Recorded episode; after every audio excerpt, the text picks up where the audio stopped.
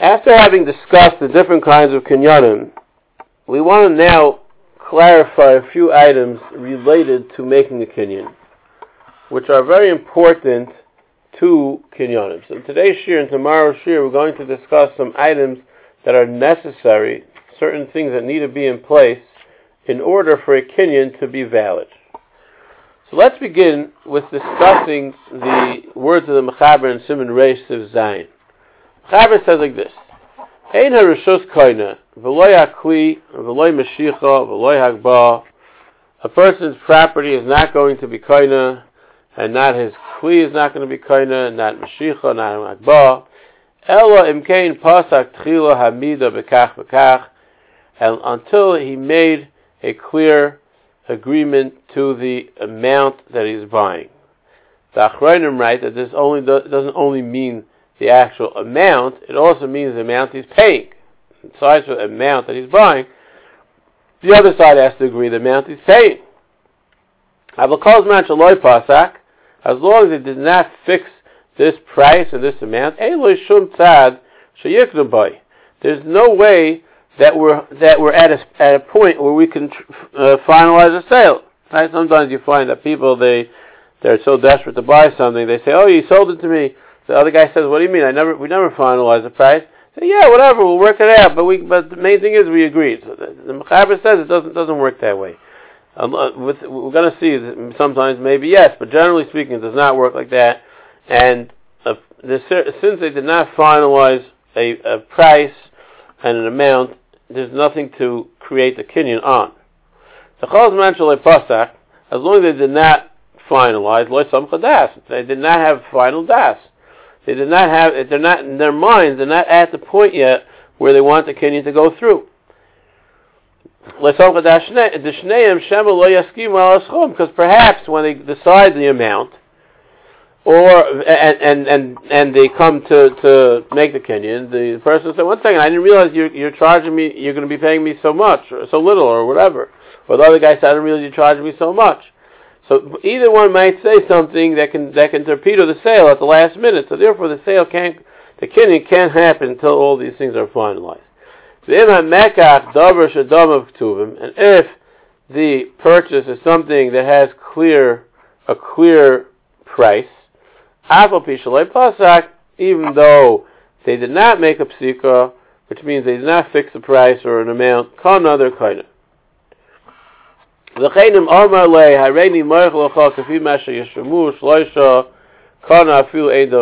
says, I'm going to pay you, I hereby agree to pay you whatever price the board of, or, or this market is going to decide that this thing is worth. Like selling, let's say you go to the Diamond Guild, and and the guy says, "Listen, I want this diamond. It's exactly the size that I need.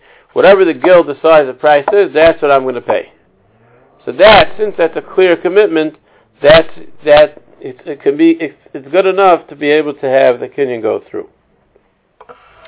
So therefore, we see from here, we learn from here something very important that a kinyan can't work without the proper level of smichas das, the proper level of trust in in the person's mind is not going to take place until people hear the final numbers and they get to the final point.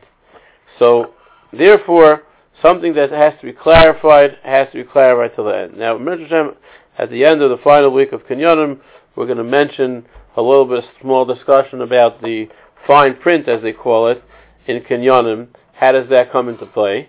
Rosh we're going to talk about it later on, but, but essentially the halacha is that it's assumed that when you come to the final sale, and you have a contract, it's assumed that the buyer knows what it says in the fine print or it had been explained to him.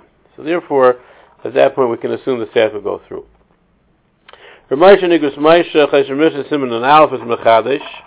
That if people give money for something, like let's say you go into um, a fruit a fruit stand, and you, you you come and you take a bunch of fruits, you give money and you take the fruits it's assumed that the people have an idea of what they're doing.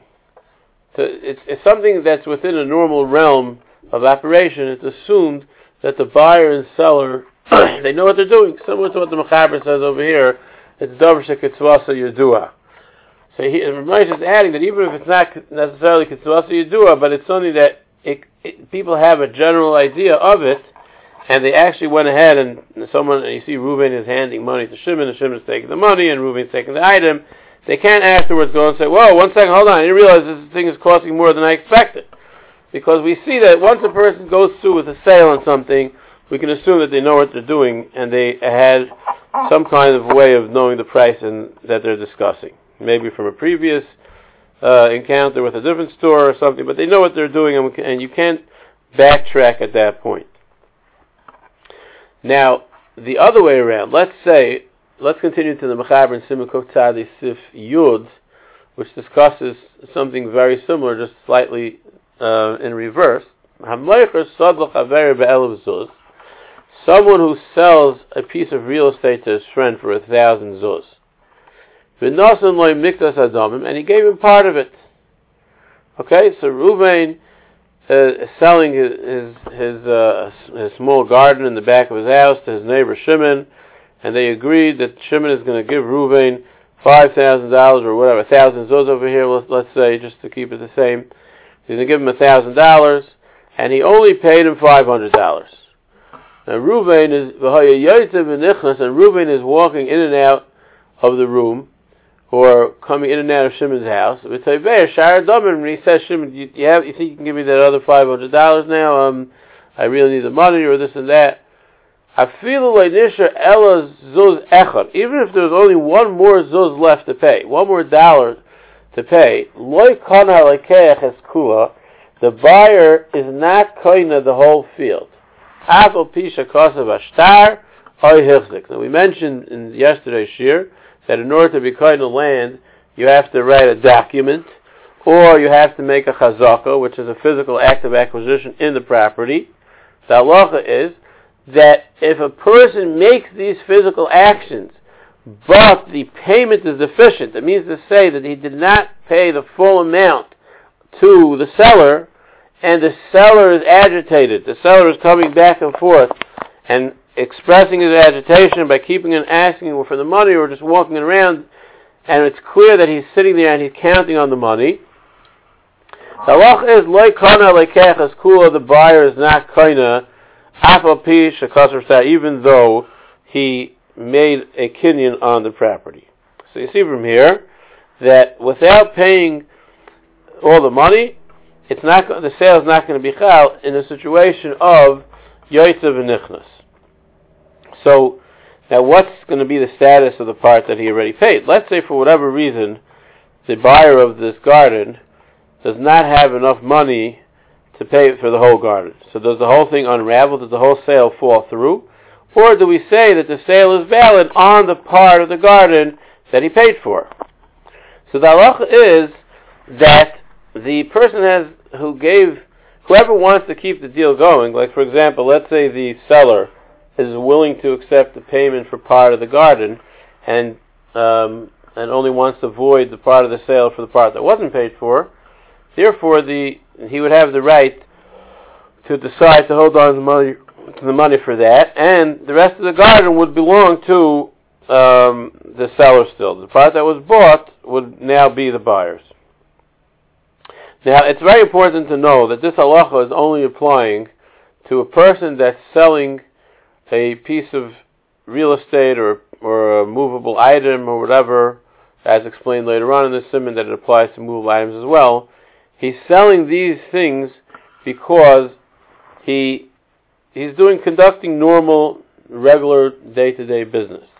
However, let's say these are items that he needs to get rid of quickly. He wants to offload a bunch of deficient computers or whatever, scratch, scratch and dent refrigerators. He wants to get rid of all those things. So the halacha is that since this person is doing it as a quick chick-chack kind of deal, even if he doesn't get all the money right away, the sale is good as long as the money is paid eventually later on. And we don't say that the sale is only valid to the point of how much money was paid. Because when a person is looking to get rid of stuff, he doesn't. He's not sitting there that second and expecting the money that second, and because even if he is or whatever, it's not going to make a difference because he he'd rather that the item be sold. He'd rather have the item sold with the 99% chance of him getting the money than him being stuck with the item that's not sold with a 100% chance of not getting any money. So therefore, a person, when he's selling something that's meicher, something that's mipnei ra'asa, because it's not so good, he therefore intends that the sale should be valid no matter what, as long as the money is paid eventually. Now, the Nesivas is Mechadesh, a very important thing. If the buyer does not have the money which to pay at all, then the seller can avoid the entire sale because any sale is assumed that the buyer has the ability to pay for the goods. It's not just the fact that he's delaying payment to pay later on, which was the discussion before.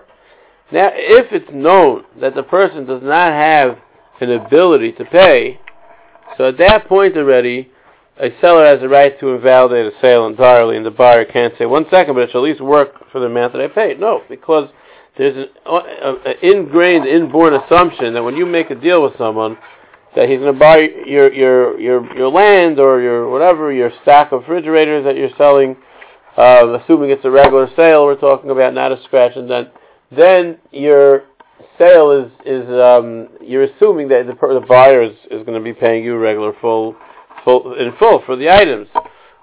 So, the, and if you find out he doesn't have money in his account, right? Basically, he doesn't have the ability to pay you. That's valid grounds to retract, even if he's he's still missing just a small part of the payment. So very important in side. So let's read the words of the Nesivus inside. Chazer by Amoich, the Nesivus Sivkat and Zayin in Biurim. Nira, the Hada Yochal Lekech L'chayfel Amoich B'kiyu Miktas HaMekach. That which the Lekeach, who wants to keep the sale, we said before, if either party wants to keep it, he has the right to enforce it. Um, the key of mixas hamekach keneged adam shenasan. Hainu davka shalekeach toin sheroit to litin hamayis adayin. That's only when the buyer says that he wants to pay the rest of the money soon. But the, the seller wants to mivatl it because he's, he's, he needs the money urgently. So that's enough, not enough of a reason to be mevatel. The the part that was good. But if the buyer says, "Listen, I need to give me some more time because I don't have all the funding available. I'm about to get it. I'm about to be paid back. I'm waiting for this deal, which is about to go through for the past five months. So therefore, I'm going to bring you the money soon." So the halacha is that that, that that's, that's not going to fly. The the right to litin Moshe is damla. Yochel Michael Vatla Mekach Lagami. The Merch has a right to Mevatla the Mekach. Kiloi Machaloi Rak Adai to litin Domim. People only when they when they made this transaction, of course, the seller intended to get money. He's not he's not selling. He's not turning into a credit agency where he sells things and he and he's giving financing to the buyer over here. He wants his money. But thank God for Rashitim Kabetz Behedi Reish Frank Omnim B'Diramasul V'Zel Shoynoi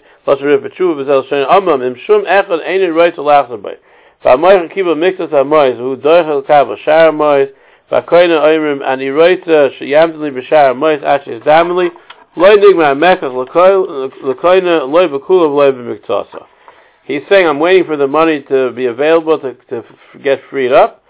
That's that's not going to be acceptable. The mekach is not going to work work not in not in the entirety and not even in the part part that was paid and therefore, Oidner says Nasiv, we don't need that the guy should be coming in and out that day, which is the din of Ayav Nofik Azuzi. As soon as he, he, he demands payment, that's it, he can mevatel the Mekach. וכן מוכר באבן עזר סימן כ"כ וחלקת מחלקת סוכן ה' בשמוע סוכן ג' דמלוי פרלוי לא having הגט גזל ביודוי if he didn't pay for it it's not considered gezel. Almuk shalei nasan mois loyam reading the havi amois kachaybalov. We don't say that the the sale is good. Just the money is now sitting there as, uh, uh, as in a credit, like you have in the groceries many times as a credit. We don't say that that's the case if the guy is asking for his money. We don't say that it gets locked in as a sale with just a, a credit sitting there that has to be paid up. Rather, we say we say that the entire sale is invalidated. It's theft. A person who gets something and doesn't pay is total theft. And that's the same thing. The, that's the same thing the Machaneh Ephraim writes that not paying is not going to turn into a loan. Rather, it's going to be considered a bona fide theft.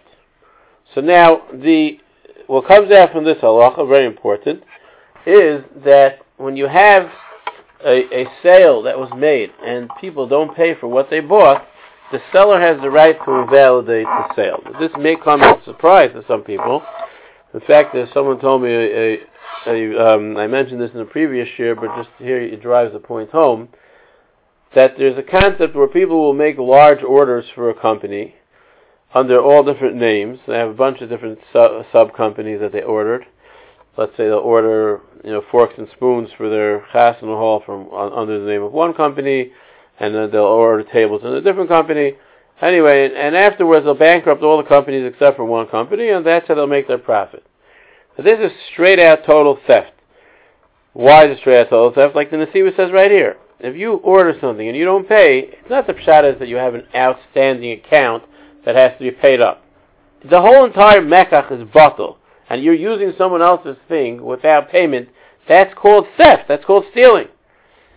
People unfortunately think that that they own other people. They're gonna they're gonna sell something to someone, and the fact that they're not paying the money, okay, you know that's like, uh, what could I do? I'll, one day I'll get you the money. Don't worry about it. I'm I'm I'm tr- trust me, trust me. Right? The halacha is that we don't trust him, and the thing is batel and he's considered a total ganav. That would conclude this part of the shir.